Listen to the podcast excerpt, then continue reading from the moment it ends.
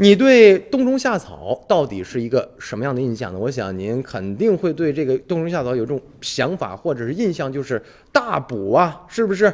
而且到底有补的有多大？呃，去搜索一下呢，它这个功能啊，介绍都是增强免疫力、抗癌。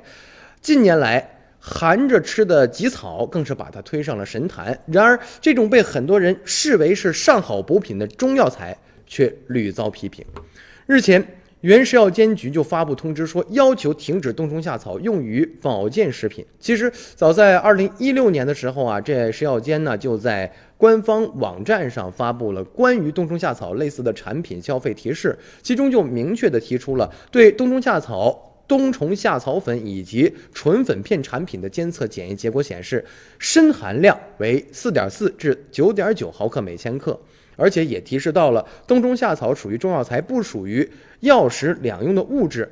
有关专家分析研判说，保健食品国家安全标准中砷限量值为一毫克每千克。那么长期食用冬虫夏草、冬虫夏草粉以及纯粉片等产品，会造成一个砷过量的摄入，并可能积蓄在体内，造成较高的风险。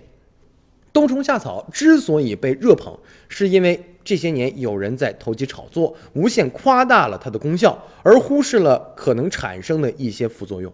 科学界几年前就发现了所谓抗癌成分的这个虫草素和喷斯他汀，其实呢，冬虫夏草是检测不到的。所以说呢，您一定要相信科学，不要乱花冤枉钱。